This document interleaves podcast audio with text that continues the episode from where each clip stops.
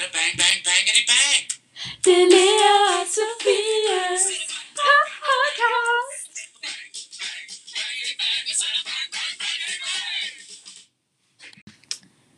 Hej, jeg hedder Sofie Dudal.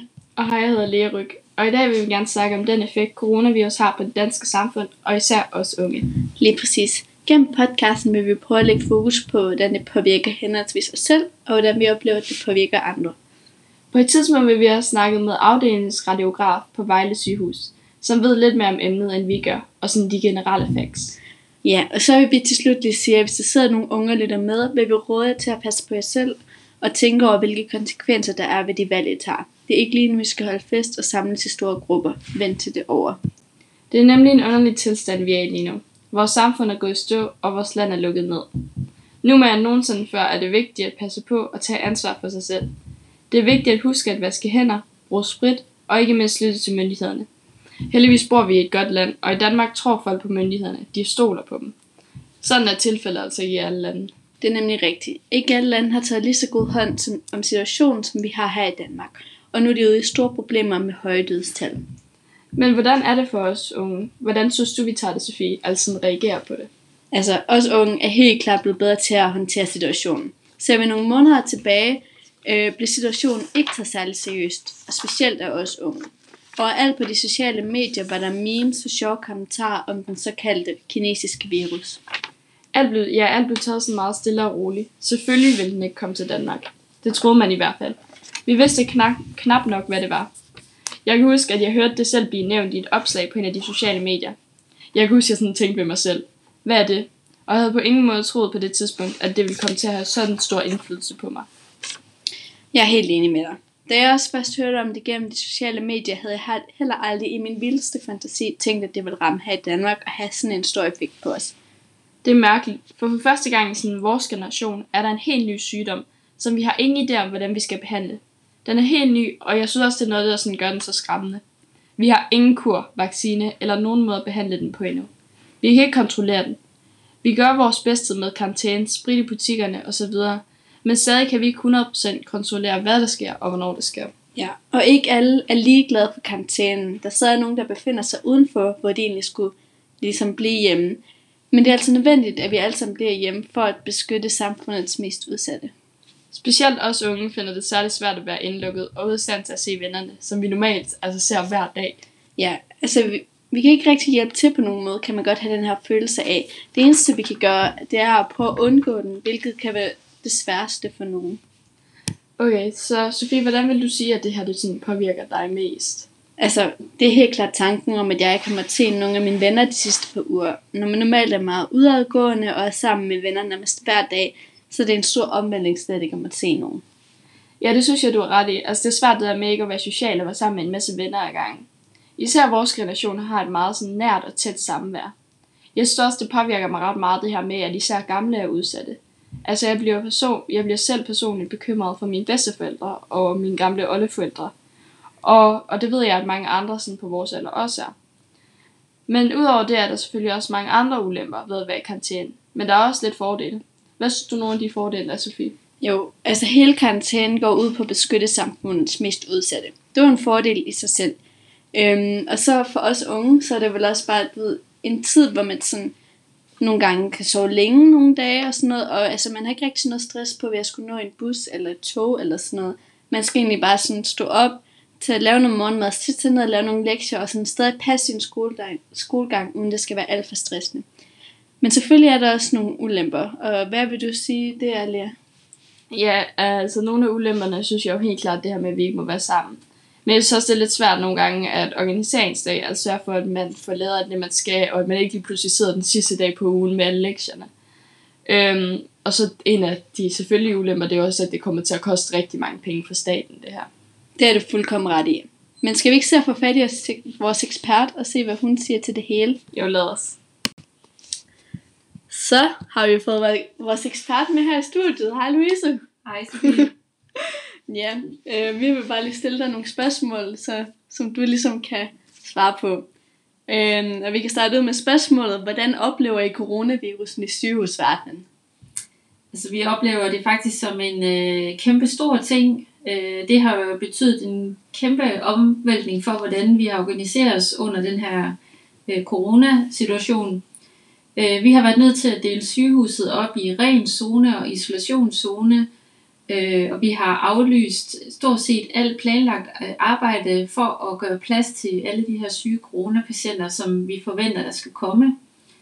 Øhm, der er simpelthen blevet flyttet en hel skadestue til en helt anden, øh, anden ende af sygehuset, og øh, vi skal lære at arbejde, hvor vi er meget, meget opmærksomme på, om vi har at gøre med en patient, som måske har coronavirus og dermed er isoleret. Så det vil sige, at øh, hver gang vi går ind til sådan en patient, så tager vi værnemidler på, som vi kalder det. Det vil sige, at vi skal have en kittel på, handsker, mundbind og visir. Ja. Og så skal man være sådan opmærksom på, hvordan man tager det her værnemidler af igen, øh, og at vi hele tiden er sikre på, at vi har sikre arbejdsgange, så vi ikke kommer til at smitte imellem patienterne. Ja, øhm, hvad skal man gøre for ikke at blive smittet? Det allervigtigste, det er håndhygiejne. Og øh, det vil sige at vaske sine hænder med vand og sæbe. Og det er, det er tilstrækkeligt hjemme i private hjem. Øh, men på sygehuset har vi jo den mulighed, at vi også bruger sprit, fordi man ved, at sprit det faktisk dræber coronavirusen. Hvor Ja. vi i starten faktisk troede, at vi skulle gøre rent med klor efter hver patient, så har vi faktisk fundet ud af, at sprit det er nok til at kan slå coronavirusen ihjel. Så skal man selvfølgelig sørge for at holde afstand til hinanden, og her i starten af virusperioden, der fik vi at vide, at øh, vi skulle gøre rent for eksempel en meters afstand omkring, hvor patienten har været. Men det er så faktisk blevet sat op til to meters afstand, hvor patienten har været, at man skal sørge for at gøre ordentligt rent. Og den her afstand kan man også bare tage med hjem til os selv og hinanden, hvor vi skal jo have brudt de her smittekæder, som man kalder det. Så hvis man, man skal holde minimum 2 meters afstand til hinanden. Og så skal vi selvfølgelig være opmærksom på de her risikogrupper, som, øh, som ikke vil have så nemt ved at skulle øh, klare sådan en virus i kroppen. Så det er vores ældre i samfundet, jeres bedste bedsteforældre. Det er også kronisk syge og kræftpatienter med nedsat immunforsvar. Så hvis man tænker, at man er i familie med nogle af dem, så skal man være rigtig opmærksom på at passe på dem. Undersøge, skal jeg handle for dig, så du ikke skal gå ud i samfundet, fordi det er jo ikke bare inde på sygehusene, man kan blive smittet af det her. Det, vi kan lige så stor far for at blive smittet ude i samfundet, når vi går ud og handler i Rema. Og der skal vi selvfølgelig også lige huske på, øh, de her øh, butiksmedarbejdere, der er ude i butikkerne, at vi også skal passe på dem. Så kun gå en ud og handle, gå handle til en hel uge gangen, så vi øh, minimerer antallet af gange, man kommer og udsætter dem for en smittefare. Øh, på den måde, så, øh, så skal vi simpelthen øh, have blik for hinanden og stå sammen. Yes. Ja, hvad er så de mest almindelige symptomer, I har stødt på på sygehuset? De mest almindelige symptomer, det er feber, og det er ondt i halsen. Og så, øh, når man øh, så faktisk kommer på sygehuset, så er man jo tit lidt dårligere, hvis man bare er derhjemme med, med symptomerne. Og øh, der, når vi ser dem inde på sygehuset, så har de øh, luftvejs øh, symptomer. Det vil sige, at de har faktisk øh, kan have svært ved at trække vejret. Og det er også øh, derfor, at vi jo desværre ser, at der er rigtig mange af de her patienter, der kan få brug for at blive indlagt på intensiv afdeling og skal ligge i sin respirator. Og respirator, det er jo, det er jo faktisk øh, det er jo ret alvorligt. Det er jo der, at vi taler liv og død. Så hvis man ikke havde muligheden for at komme i respiratoren, så kunne man måske risikere at dø af den her sygdom. Ja. Men, øh, men, men langt de fleste, tænker jeg jo, øh, vil få den her sygdom, ligesom når vi får en influenza.